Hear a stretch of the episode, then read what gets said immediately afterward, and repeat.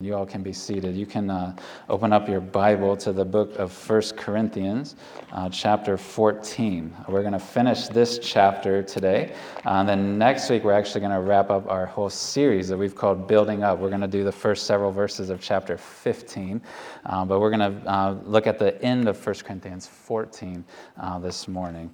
a sermon that I'm calling The Gathering and the Gifts part of uh, maturing as a human being, I would say, and I'm still learning this, I think all of us are learning to do this, is uh, part of maturing is to learn to appreciate the boundaries that have been put around you or the restrictions that have been laid upon you, whether by parents or teachers or government. Uh, that is part of growing up. There are things that, there's rules, there's restrictions that are placed over us that a lot of times we just bristle at uh, when we're younger or even when we're adults. Uh, we don't see that they're for our good. We don't like them and the restrictions that they place upon us. But part of maturing is to learn to see the good in those things, to learn to see the wisdom in the giver of those things, uh, that they're not just seeking to manipulate manipulate us or, or uh, contain us or be a killjoy for us, but there's wisdom in the rules and the guidelines that they've given to us. And we, we see this throughout the life stages. Uh, when we have toddlers or, or, young kids, we might have to tell them that they can't have that third donut.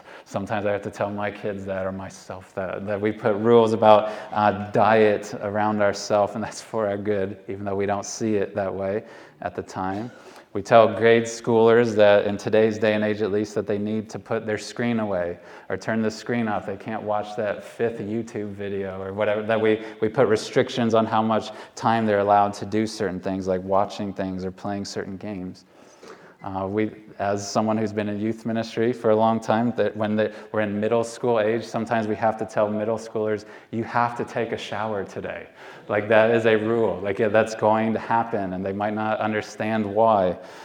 Uh, high school age is when uh, this really comes to a head, where there's a lot of restrictions that we need to start to place on young adults. We tell teenagers in high school that they have to wait to drive, that they have to wait to date, uh, that they have to wait to drink alcohol, uh, that they have to, uh, they can't stay out past certain hours, they have to be home and in bed by certain times. Uh, that these are hard things as young adults that we can feel as if it's just restrictive and just purely a, a, a power play or a control play by our parents or our teachers or authorities. But part of growing up and maturing is seeing those as good gifts as kindnesses to us that, that guard us, that protect us, that prevent certain things from happening that could have easily happened if we were just left to our own devices. And what we're going to see in these last several verses of 1 Corinthians 14 is we're going to see the Apostle Paul graciously but kindly setting up some boundaries setting up some restrictions, a fence almost, around the practice of certain spiritual gifts, uh, particularly the gifts of prophecy and of tongues and the, the gathering of the local church.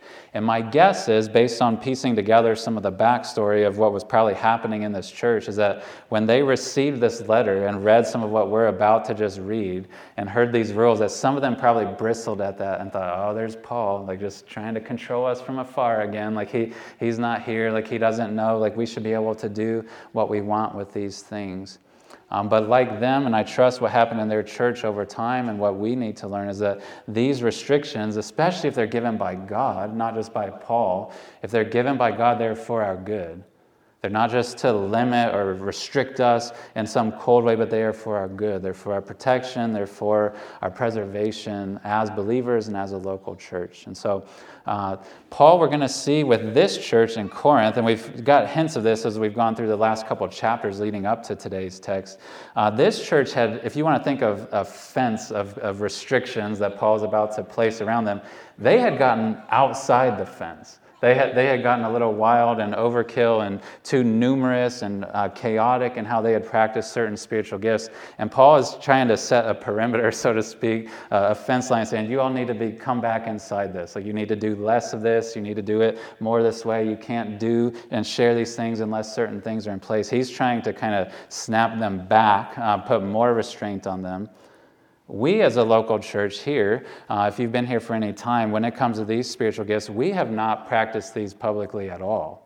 uh, the gifts of prophecy and tongues. So it's not that we've gone wild and gotten chaotic and outside the bounds of the fence and need to be restrained, but we are kind of in the middle. We're in the house where we've been maybe nervous or maybe theologically we ha- have had reservations uh, about using these gifts. But as we've seen, I hope, the last uh, several weeks, we've seen that these are good gifts of God and that they're to build up the church. They're to bless the church when they're given and when they're used. But we need to no less see what these boundaries are because as we start to practice them, as we start to step out of the house, so to speak, and see, man, what are these gifts like? How are they to be used? It'd be wise for us to know well in advance where the boundaries are and what the rules are and where the restrictions are so that as we seek to practice these together, if the Spirit would give them to us, we know uh, where the edges are. We know what to not do. We know uh, the safeguards that God has put in place for us. And I trust that we will receive these at the very beginning as God's good gifts to us. These restrictions, these boundaries that He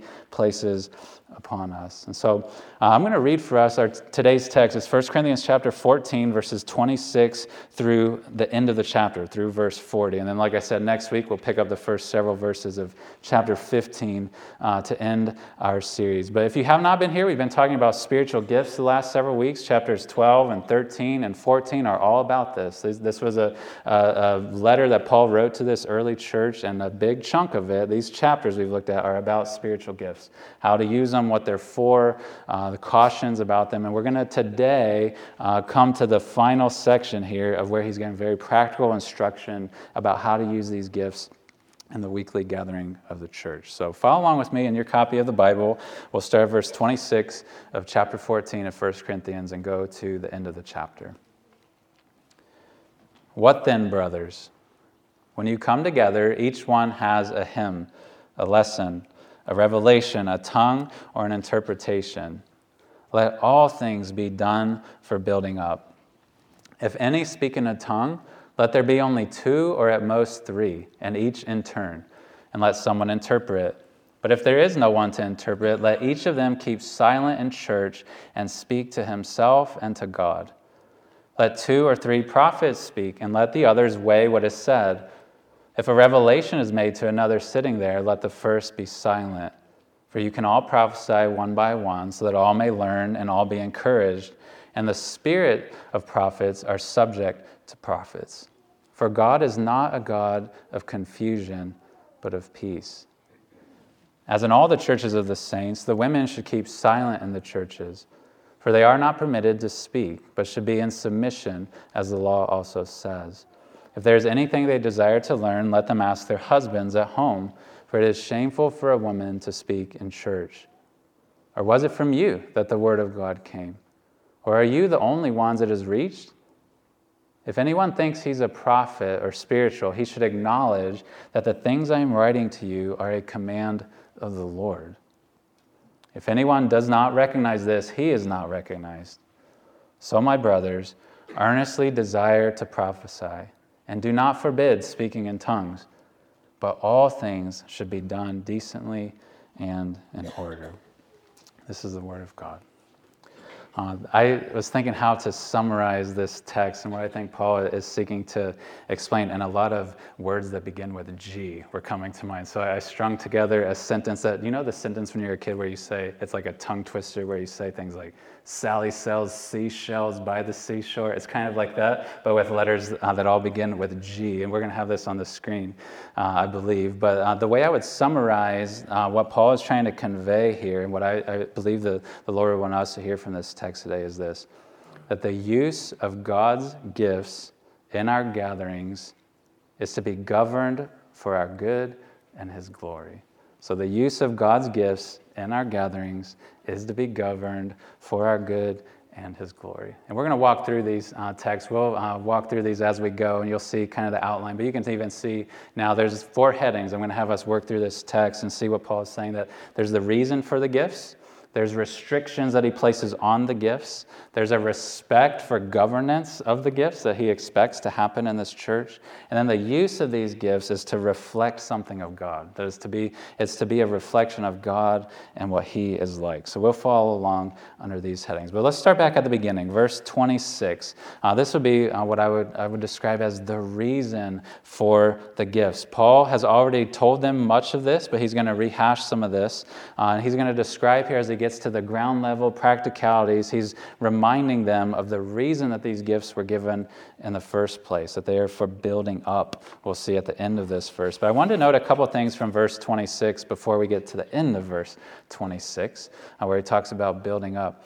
Paul here starts this section by saying, What then, brothers? It's this question. And I love this and I appreciate this about the Apostle Paul is that how he tackled this subject of spiritual gifts wasn't just cutting to the chase and answering their questions about how many can we share and who can share them and whatnot. He could have just started at verse 27 and just given them the answer and just said, like, because I said so, this is why, this is what you're supposed to do. But he's taken what we call multiple chapters and he's given them understanding. He, he's given them rationale. He's helped them understand the whys behind these instructions, the, the reasons that these gifts are given, and the very nature of them. He's patiently uh, taught them that, reminded them of that. And I think we've benefited from that as a church family, that, that we didn't just get instructions without context, but that we've been reminded what these gifts even are. So, that phrase, what then, brothers, is, is a reminder to us. He has given context in chapters 12 and 13 and even the start of 14 uh, that we don't have time to rehash today, um, but that gives a frame, a, a, reason, a grounding of why he's about to give uh, these very practical instructions. And he doesn't resort to sometimes what we do as parents or teachers just because I said so, uh, but he's trying to, to give them understanding. And I love that he says this. He says, What then, brothers? And he says, When you come together. When you come together. This is not the main point of this morning, but I just want to encourage us. I want to encourage you, no matter what age you are, no matter what your background is. When you see that phrase, when you come together, I want you to hear the assumption of God and of God's apostle that's writing this that you would regularly gather with God's people.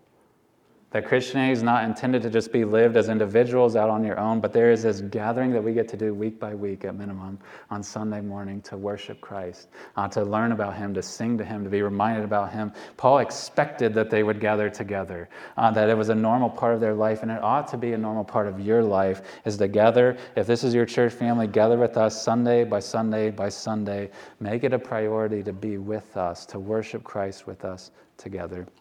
So he says, when you come together, then it, I love this. He says, each one has a hymn, lesson, revelation, tongue, or interpretation. I want us to hear in this, and again, this is not the main point today, but I want you to hear in that the value and the contribution of every person who is part of a church. That when we gather together, I think it's tempting in our culture today to sometimes think of the people who get to speak with microphones, or the people who have instruments in their hand, or the people uh, who do things that are more upfront, or the people who are contributing to the gathering. But Paul is saying in this church in Corinth that each one of them, as they came together, was to have something to contribute uh, was to have something to bring to benefit other Christians, to, to benefit the church that they were gathering with. And I would want you to have a, each of you in the room, to have a grander vision, a bigger vision of what you can contribute to our gathering each week.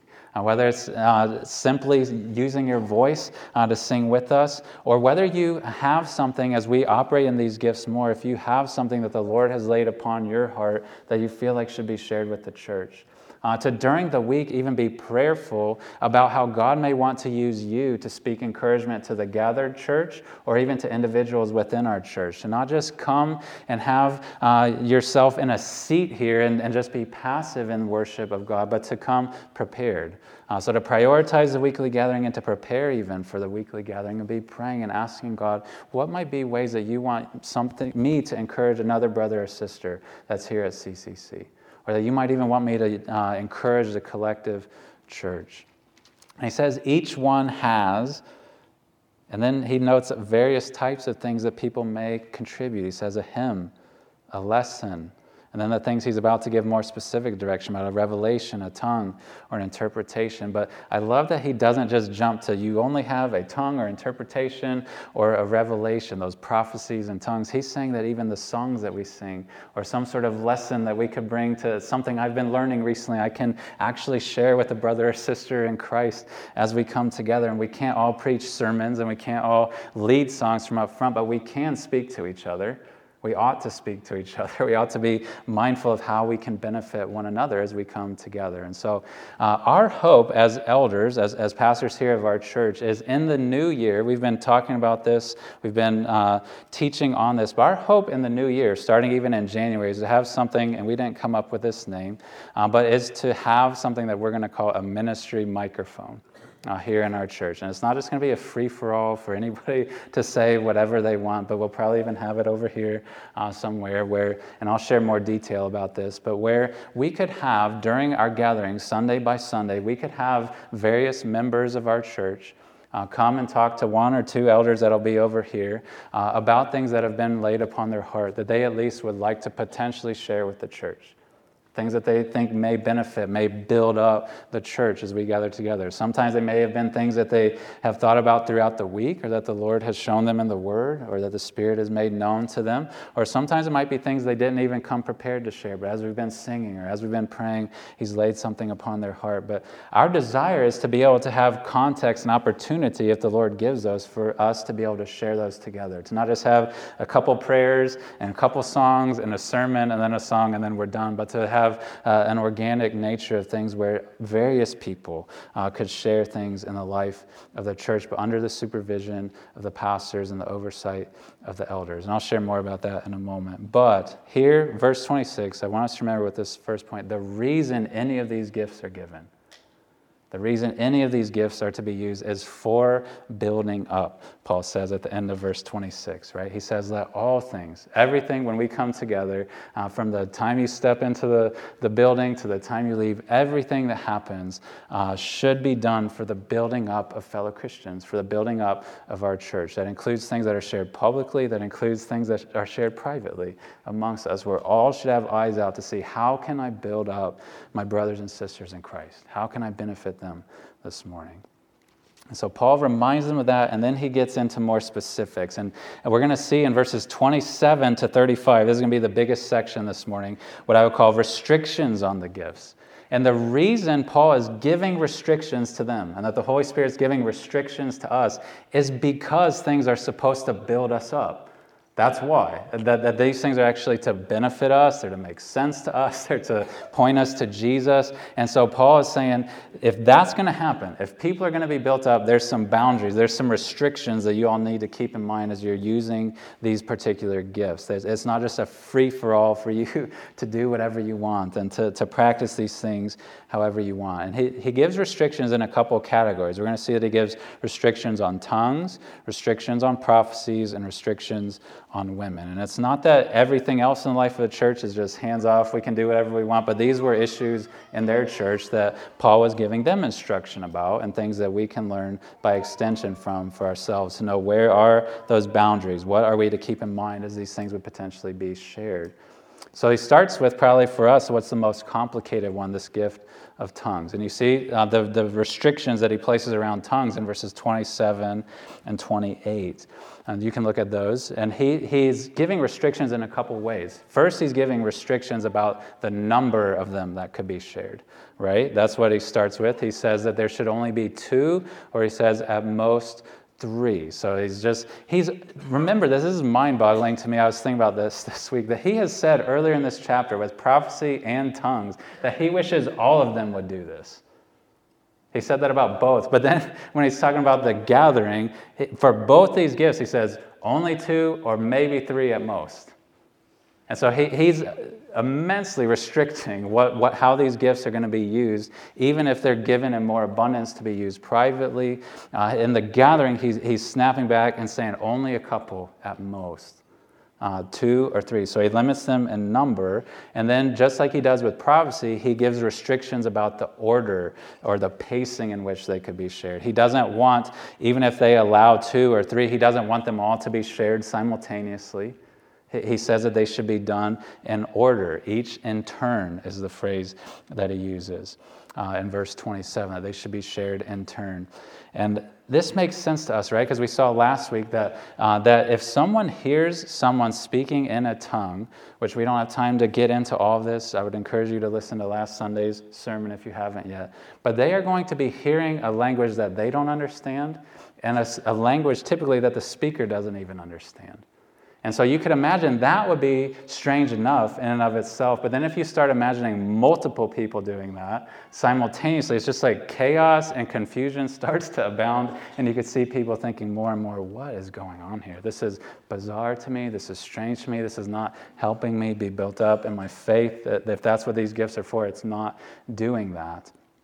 I was trying to imagine a, a scenario like this, and uh, we don't have these a lot anymore. But I was remembering uh, on old radios when we'd have like a little radio dial, and you would be sometimes in between radio stations, and you would hear sometimes when you were at certain places on, you would hear like multiple uh, channels kind of overlapping in, in different places, and you couldn't understand any of it almost. You couldn't even understand any of the phrases, even if it was all in English. You couldn't understand it. Uh, or nowadays, I, I, was thinking of uh, me and Stephanie, we both like listening to podcasts sometimes while we're doing chores and things like that. And sometimes I'll be listening to mine and she'll be listening to hers. And then when we kind of come near each other doing our uh, chores, it's just it, it like frazzles my mind because I can't understand anything. Like it's all English even coming to me, but because there's multiplicity of voices, I just cannot understand anything. And one or both of us end up turning them off so we can understand uh, what is going on. And so, so Paul, in that vein, to avoid things like that, where it's just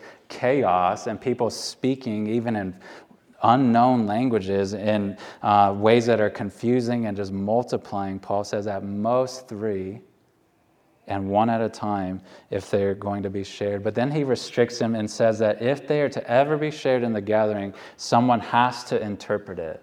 And we saw this last week. The whole point of things to be shared is that they're understood by people, that they actually make sense to them, that they actually benefit them in some way. And Paul is saying if a tongue would ever be of benefit to somebody other than the speaker of it, it has to be interpreted.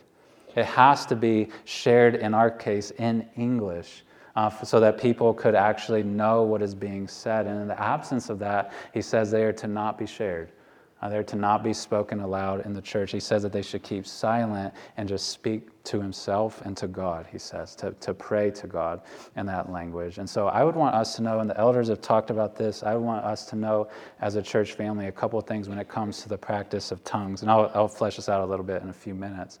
But for now, I would say this because I know some of you who do pray in tongues right now, which I praise God for that, that God has given you that gift and He blesses you through that gift. But as we begin to implement uh, these gifts as God would give them, I would ask you and tell you, not ask you, tell you, do not pray those aloud in the service. Like, we don't want people uh, pr- praying them out loud. If they're to ever be shared, it would come through this mechanism that we're going to have up here of, of a ministry microphone, where there will be elders who you could, if you felt, uh, even though I think most tongues will be directed towards God and not for the whole church, if you think that there is one that God would want you to share with the church, you should come and tell us. And then we will seek through, and it may come in different ways, but if there may be someone who has a gift of interpretation or something that the Spirit made known to someone else uh, as they came ready that morning for worship, that, hey, somebody may share a tongue, and this is what I believe uh, that it means. There may be mechanisms like that uh, that we could do where we would share probably even then the interpretation of the tongue to be heard in English by us as the church, not even necessarily the tongue itself, because the point is not to hear that language and be impressed with that person, but to hear the message in English and have our eyes turned toward God.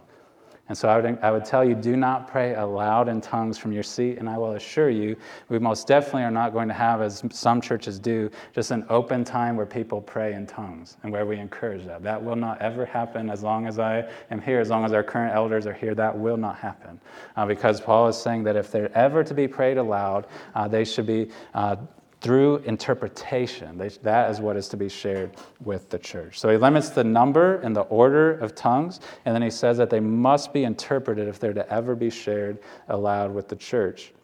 And then in verses 29 to 35, he gives a little more time to this subject of prophecies and, and places restrictions and boundaries, uh, some similar, some different, about the gift of prophecy. And if you were here two Sundays ago, uh, you heard more in depth about how we would understand Paul to be speaking about prophecy, that there's something that the Spirit reveals to a believer that then they are to make known to the church. Not in any way on par with Scripture, but something nonetheless that the Spirit makes known to a believer uh, that is to be shared then with the church. We call it a human report of a divine revelation. And about this gift of prophecy, Paul gives a couple parameters. He gives restrictions. He, he gives uh, restrictions about the number and the order of them, just like he did with tongues. He said, so he says that there should be two or three. Let two or three prophets speak he says. Uh, but then he adds this, this restriction with the gift of prophecy, where he says, then let the others weigh what is said. And so, if anything prophetic is to ever be shared, again through the oversight of the elders, but if it's ever to be shared with the church, it's then to be weighed by the congregation. It's to, and we will not like publicly be conversing about these things and weighing them in a public sense, but uh, we would weigh them in our hearts. We would want everybody who hears them to be not just taking that, oh, this is the word of God, absolutely no question, but to be weighing it in our own minds and hearts, processing it. Is this biblical? Is it fitting? Uh, to, to weigh the, the, the, truthfulness first and foremost of it, and then to weigh what bearing it may have on our life. And to never hear it as a thus saith God in an absolute sense, like this is going to happen or this must happen, but to weigh it, test it, and see what bearing or effect it may have upon them as an individual or upon us as a church. So Paul says that that should happen. Uh, that, that these things should not just be said in an absolute way, but there should be a weighing that happens in our minds and hearts.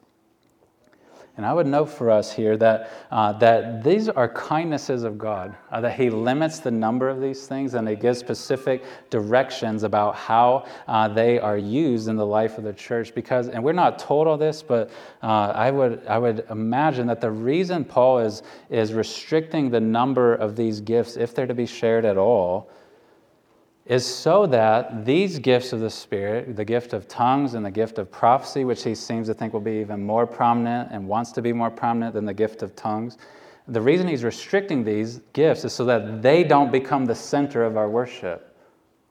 So they don't become the things that we are dependent upon to engage with God. Uh, if you could imagine if there's just a multiplicity of these things happening all the time, that this is going to start to be diminished that the, the more common, definitive, unquestionable means of grace of reading Scripture, of having it taught to us and open for us, that those things would start to fade to the background and even in the time that's allotted to them and the, the engagement of them, or things like prayers in known languages, or things like taking communion together, things uh, like singing together that we are commanded to do when we gather. It's not an optional thing, but we're commanded to do. You could see how prophecy and tongues could just overpower those things and start to, to take precedent over them. But Paul is wanting them to keep in their proper place and to make sure that the, the more common, prevalent means of grace remain the main things the, as the church of God gathers. I was thinking it's kind of like dessert. Uh, dessert is great. I'm a big fan of dessert, right? But you don't have to have dessert when you eat. Growing up, I didn't have dessert a whole lot. When we did, I would love it. But you could imagine if someone just eats dessert all the time, it's a good gift, but it starts to, to diminish the just meat and potatoes, the things that you need to thrive, you need to have within you to have strength and longevity and life. And these gifts, they are good gifts. They're things that we want to see the Spirit give and that we want to see used in the life of our church, but in some ways they're like dessert. That there may be some weeks we don't know. There may be many weeks where none of these manifest at all. Where, and that would be okay uh, that, that we're not dependent upon these gifts, but when God does give them, we don't overindulge on them and just glut ourselves on these things as if this is where God is and no other place. Um, but we see them as good gifts of God, but we keep them within the proper bounds and the limits uh, that Paul and God is giving to us uh, as we use them. So we see restrictions on tongues and restrictions on prophecies. Now we get to probably, actually, I think this may be the more complicated one for us culturally, what I would call restrictions on women in verses 34 and 35. So, Paul here uh, seems, if you just read this and you had no other context at all, not even the rest of this letter, not the rest of the New Testament, if you just had these couple verses, it would seem very much on first blush that Paul is just saying that every woman, as they come to, to gather with the church, should just keep her mouth shut, to use common vernacular. That seems on surface like what he is saying. He says that the women, uh, he says, as in all the churches of the saints, the women should keep silent in the churches. But I would encourage us to remember some things, and this is not me trying to like dance out of this because our, our culture uh, would bristle at this, but I would encourage us to remember some things that have just been said, even within the last couple verses, and within this letter, and within the rest of Paul's writings that help us understand what I think is going on here and what he is trying, because he's very clearly prohibiting something. He's very clearly limiting the speech of female believers in some way. There, there's no way around that. But what is he restricting? Like, what is, what is the boundary? Boundary? What's the, the fence that he's putting up here? I would encourage you to look back up at verses 28 and verse 30, for example. Paul has just within the last couple sentences used this phrase of keeping silent. Did you see that when we read it through the first time? He talked about how if there's someone who wants to share a tongue, but there's nobody to interpret it, he says that they should keep silent in church, right? So he's prohibiting speech of that nature by that person. And then in verse 30, he's imagining this scenario where there may be a few prophetically gifted people, and one of the people is sharing, and then the Spirit in that moment is revealing something else to one of the other people with the gift of prophecy, and they're ready to share. He says that that first person, he says at the end of verse 30, should be silent. So he's already used, even just within the last couple of sentences, this phrase about keeping silent. And there's, there's absolutely no way we would interpret those texts as saying, whoever those individuals are, that they are just to never say anything in the life of the church. But it's these particular types of speech that Paul is saying, do not do that. Don't speak a tongue without interpretation. And don't speak over each other when the gifts of prophecy, prophetic words are being shared. Do not speak in that way. He's used that phrase to be silent, even to command those people. So it's a, a prohibiting of certain types of speech and I would argue here, and I think this is clear as you read the flow of this text, that when Paul says in verse 34 that women should keep silent in the churches, I would argue that he's continuing the, the whole discussion that he's been doing about prophecies in verses 29 and following, because he's given directions about if prophecies are to ever be shared in the church, that they should be weighed. That's the verb that he gave, that there's supposed to be this testing or this sifting of these things that will happen, whether they should ever be shared at all, and then how they should be received by the church. And that is the, the issue, I believe, as he turns his attention to females and saying that they should keep silent in the churches, is in that domain of weighing prophecies that domain of trying to decide whether certain prophecies should be shared, and then trying to, if there's ever public guidance that's given to the church about how to receive those words or not, that seems to be in the flow of the argument what Paul is saying women should not be a part of. That they should not verbally be giving directions to the church about how to receive these prophecies or making decisions about whether they should be shared at all. Uh, Paul seems to prohibit that from them. That is what he's saying that they should be silent about. And so uh, th- it would be this public vetting or evaluating or weighing of prophecies. And if this, again, and if you don't follow with that line of argument, one thing that I would point you to is back to 1 Corinthians chapter 11. You can read that later if you'd like, but I am immensely grateful that God has given us 1 Corinthians 11 as well. Because if you go back and read that text to this same church, he probably would have written this just a few minutes before he wrote what we are, have been reading today. Paul gave them instructions about how females should pray and prophesy in the gathering.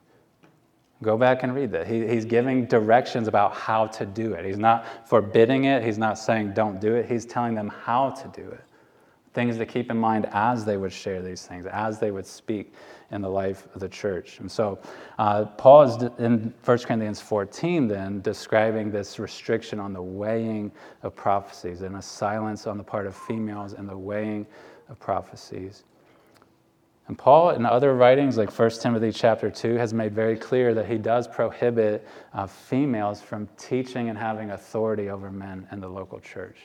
And I want us to know, anybody uh, in this church, whether you're new or longstanding, that we always, always have, always will follow that command of Scripture. That we believe that God has given a unique, in the creation, order of creation, given a unique responsibility to men and even qualified, gifted men to lead within the life of His people uh, to give authoritative teaching in the life of the church. Uh, but we understand prophecy and believe Paul understood prophecy to not be that authoritative teaching. But it's a reporting of something that the Spirit has made known to a person, to the rest of the church. It has no authority behind it, it has no uh, formality and, and, binding nature to it that the teaching of a pastor, as he would preach the Word of God, does. And so, uh, Last thing I'll say on this issue, I would encourage you to remember also uh, what we, a text we read a few weeks ago from Acts chapter 2, when we're thinking about this gift of prophecy and whether females should be able to, to share gifts of prophecy in the public gathering. Remember in Acts chapter 2, there was this uh, prophecy that had given by the apostle Joel, or prophet Joel, there were no apostles then, the prophet Joel, about what was going to happen when the Holy Spirit was poured out in this new era, this end of days. And one of the things he said that came to fruition there in Acts chapter 2 as the Holy Spirit came down was Acts chapter 2, 17 where he was the apostle peter was quoting joel and said that your sons and your daughters shall prophesy that this gift of prophecy was going to expand not just to males but to females and not just to the old but to the young that this, this gift was going to be widely given and as such it was to be used then in the life of the church so, a couple quick things of application to help flesh out what we're imagining uh, these restrictions looking like as we seek to try to actually use these gifts and pray for the Spirit to give them, and as we want to follow biblical commands. Uh, I would encourage you to, to note the language that repeats in this text from today, where Paul starts several of these sentences with the word, our word, let. Like, let this happen, let this happen, let people do this, let people do this. That is an important note because it, he's not telling them they have to do these things every time they gather. It's not as if when we come together, he's saying, you've got to have a couple people share prophecies. You've got to have some people share tongues. You've got to have people do this and that. He's saying, let it happen. Like it's something that we can allow, it's something that we would receive as gifts of the Spirit, but it's not something we are mandated to do. So if Sundays go by where we don't have people sharing prophecies, and if we don't have people that are sharing tongues that are interpreted, that is okay. The Spirit of God is no less with us. Uh, he is with us, He is among us. Uh, he, but when they are given, we are to let them be utilized in certain ways, okay? But how we're imagining doing this, we, I mentioned that we're hoping to have and planning to have what we'll call a ministry microphone. And we'll have at least one elder uh, who will be uh, up here at the front every Sunday as we gather together, who will be there. We're not just going to have this microphone where anybody can stand up and at any point in time say anything. If there would be something that, as you understand these gifts and if you believe that you have received these gifts and have something to contribute, we would encourage you to come to that elder uh, during the service, or you could even let us know these things in advance. You could talk to us during the week. Uh, you could let us know these things. But to come and share with Him what you feel like the Spirit has laid upon your heart that you would like to share with the church. And then that elder, uh, whether it's me or Rod or Larry or Tom, or as we have future elders, uh, they will talk with you briefly. They will hear uh, what it is that you would like to share. And uh, then that we will process that. We'll have at least one other elder nearby uh, that they can talk to and maybe talk with you uh, briefly because we may have to make these decisions fairly quickly. And we'll decide based on a number of criteria like the truthfulness of it, the, the clarity of it, the fittingness of it based on what God is already doing among us that morning. We will decide whether to have that be shared or not. Uh, whether and if we say no to you, I want to encourage you that is not a sign that you necess- you may have misheard the Spirit. You may have uh, jumped to conclusions. I don't, but I want you to know that's not always the case. There, he says for people who legitimately are speaking words of prophecy, he tells them there can come a point where you just be quiet.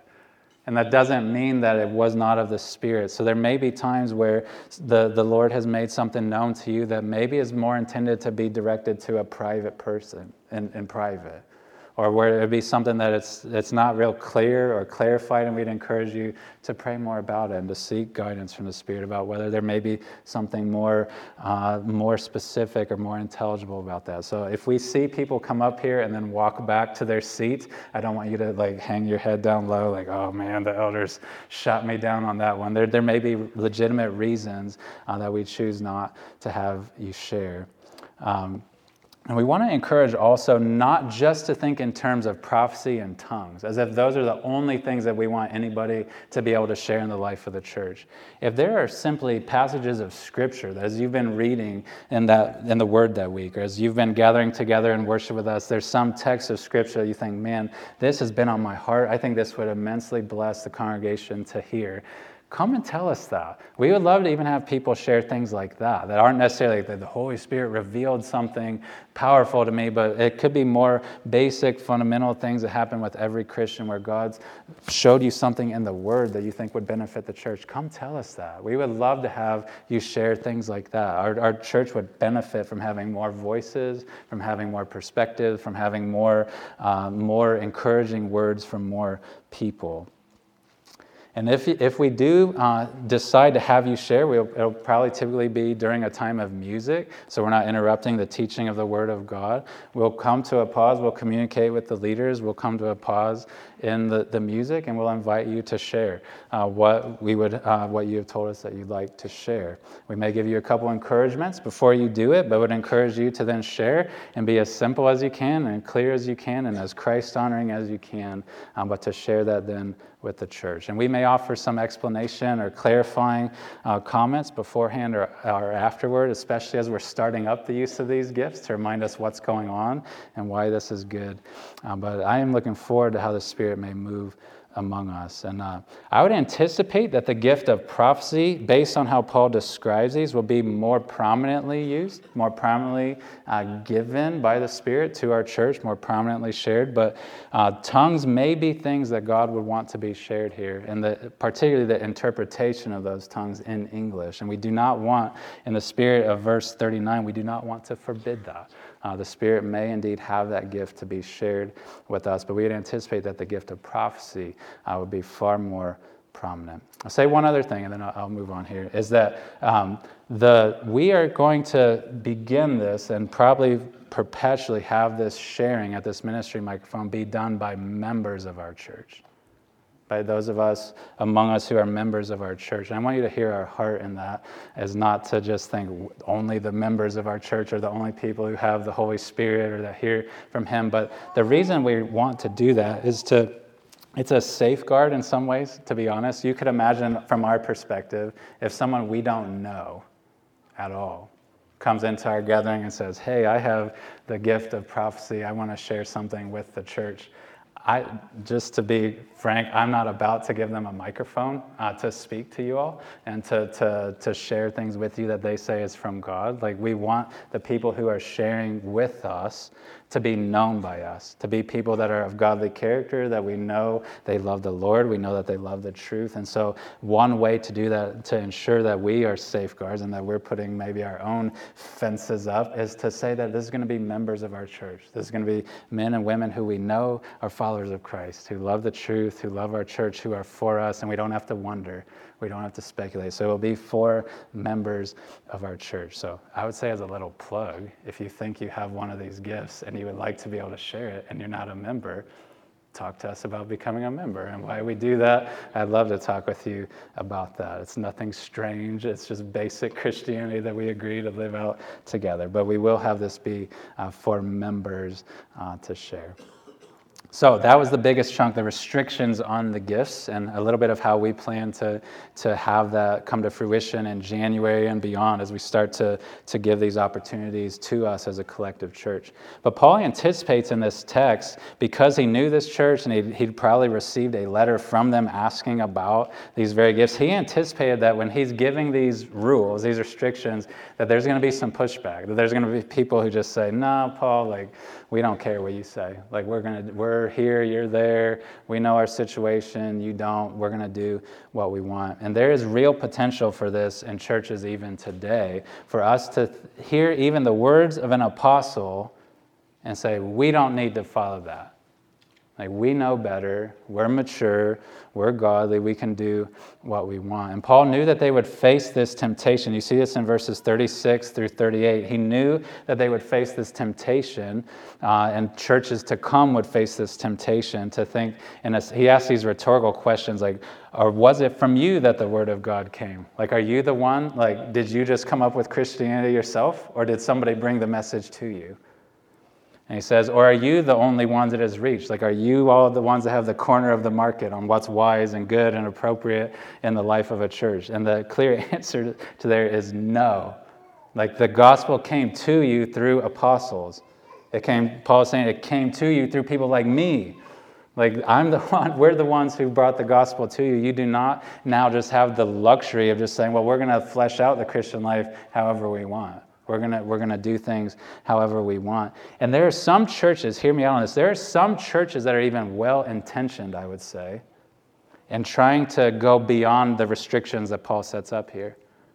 That, that there are churches uh, that, that believe, there are individual Christians even who believe that these are good gifts. Like these are things that benefit other Christians when they're received. Why should we only limit it to three? Like this church just kind of had their problems and got kind of wacky with it. We can do it however much we want because like we're mature and we have godliness and we, we can handle these things.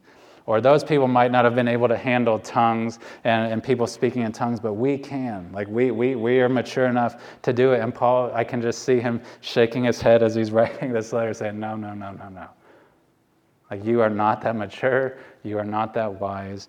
And he would want them, you see this in verse 37. He says, If anyone thinks he's a prophet or spiritual, he should acknowledge that the things I am writing to you are a command of the Lord. Paul is saying, as you read this letter, Corinthian church, and as you read this letter, Christ's Covenant Church in 2019, as you hear my words, hear the words of Jesus. He's the one through me telling this to you. And as such, you do not, you never will have the right to supersede those. You never do have the right, never will have the right to set those aside and think that you know better or that you can do things differently. And he wants them to, in his voice, to hear Christ's voice, to hear the voice of the Lord, even in the giving of these restrictions. And we, as your pastors and we as a church family, must remember this that we never will have the luxury, even if we get good at using these gifts, even if we get used to them and see them as a good blessing of, of God, we never will have the latitude or right to go beyond these and just start having everybody pray in tongues or start having more and more prophecies be shared. We cannot do that, we must not do that, and we will not do that as a local church. Like we will be bound by the words of Paul here because they are the words of Jesus for us and we must follow them. We would be fools if we didn't. Even if we're well intentioned, even if we think that this will be a blessing to our church, I assure you that it will not. Like it is never wise, it is never healthy, it is never good to go beyond the boundaries that God has set up. And we will not do that as a church family. And so he gives these uh, restrictions. He, he told us the reason the gifts are given. Uh, he gives us, it calls for us to have this respect of governance, this respect for the restrictions that he places upon us. But I want you to remember in that alliterated sentence that I said that these, these restrictions are not just for our good, but they're for God's glory. They show us something about him that they demonstrate something to be true about him. Paul ends this section in verses 39 and 40 by reiterating some things he's already said. He says, My brothers earnestly desire to prophesy and do not forbid speaking in tongues. Then he says this, but all things should be done decently and in order. And that when I hear that, the decently and in order, my mind goes back uh, to a, a statement earlier in this text in verse 33 something that when we read it, we might just have let our eyes bounce over. We might not have thought much about it because we're so in the zone of let's hear the rules, like let's hear the restrictions, let's hear what women are allowed to do and what, what can be shared with tongues that we miss this, this pinnacle statement in verse 33 where Paul is saying something about God. And the reason he's saying that there's this, this subjectedness of prophets to prophets, and the reason there's these restrictions given, there's this reason that things are governed, he says in verse 33, is because of what God is like. He says, For God is not a God of confusion, but of peace. And amen to that. God is not a God that wants his people to be confused, that wants them to be scratching their head, like, what is going on here? I do not get this. I do not understand this. He is a God, by his very nature, a God of peace a God of order, a God that is to be understood, a God that speaks clearly. And I was thinking back to ways that we see this throughout the Bible, ways we see this characteristic of God on display that He's a God of order, that He's a God of peace, not a God of confusion. If you go all the way back to the very beginning of the Bible, do you remember how it starts? It says that the Spirit of God hovered over the face of the deep. There's this imagery throughout the Old Testament of, of water being like chaos, but God was ruling over it. God was hovering over it. And as He speaks things into existence, He separated those things. He showed His control over the chaos of the ocean, over the chaos of the sea. He gave order where there was chaos. From the very beginning, God was doing that and showing that to be true about himself that he was a God of order, a God of control, not a God of craziness, a God of chaos. And then, praise God, as the story of our universe and of us continues, God, uh, He spoke. He didn't leave human beings in ignorance to just kind of figure out our own path, to kind of figure out our own way and fumble around in the dark trying to find our own way as if we could even do that. But when there was ignorance, God spoke clearly. Where there was chaos in the beginning, God brought order. And where there was ignorance, God spoke clearly. God made things known about himself. He continued to reveal himself throughout the scriptures, and then he revealed himself finally and foremost in the person of Jesus Christ. Because where we see our God being a God of order and a God of peace is seen most clearly in the work of Jesus. Because it's not just that he brought order out of chaos and brought knowledge where there was ignorance, but where there was hostility between us and God, he brought peace. Like where there was this division and separation and, and brokenness between us and God, God did not just leave it that way. Like he sent his very son into this world to restore that, to die upon the cross, to take our sin, to take our judgment, to take our punishment upon himself and be crushed by the Heavenly Father in our place, and be laid in a grave that should be ours and he raised him up from the dead, and now he offers to any of us and grants to any of us who will repent of our sins and put our trust in Jesus that what has been broken, where there has been separation, where there has been distance, where there has been this just breach between us and God, he says, I will receive you back. Like I will, I will make myself known to you relationally. I, I will, I will make you my children. I, I will make you mine forever. So where there was hostility, God has given peace in the person of Christ. So God, Paul says, no surprise, is not a God of confusion, not a God of chaos and strangeness and lacking of clarity and just this division that can come. But God, from beginning to end, is a God of peace.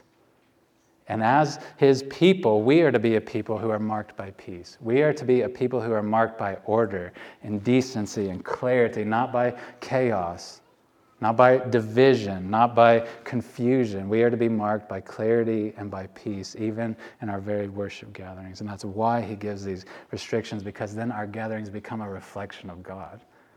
Because we're not just called to reflect God as individuals, but we're called to reflect him as a church that we have each other's best interest in mind, that we're clear when we speak to each other, that we're spirit, clear when we speak in front of each other. We are to reflect the nature of God even by the way we function together.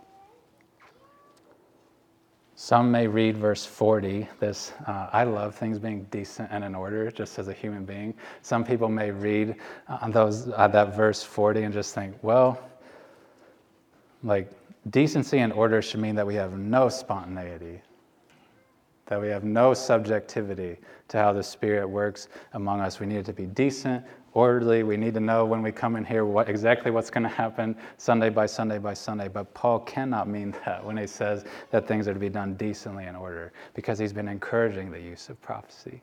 He's been encouraging the potential use of tongues. He's been encouraging the use of these gifts that are, yes, subjective, but are nonetheless beneficial to the life of the church and He kindly, graciously gives us these boundaries in which to follow, uh, in which to use them.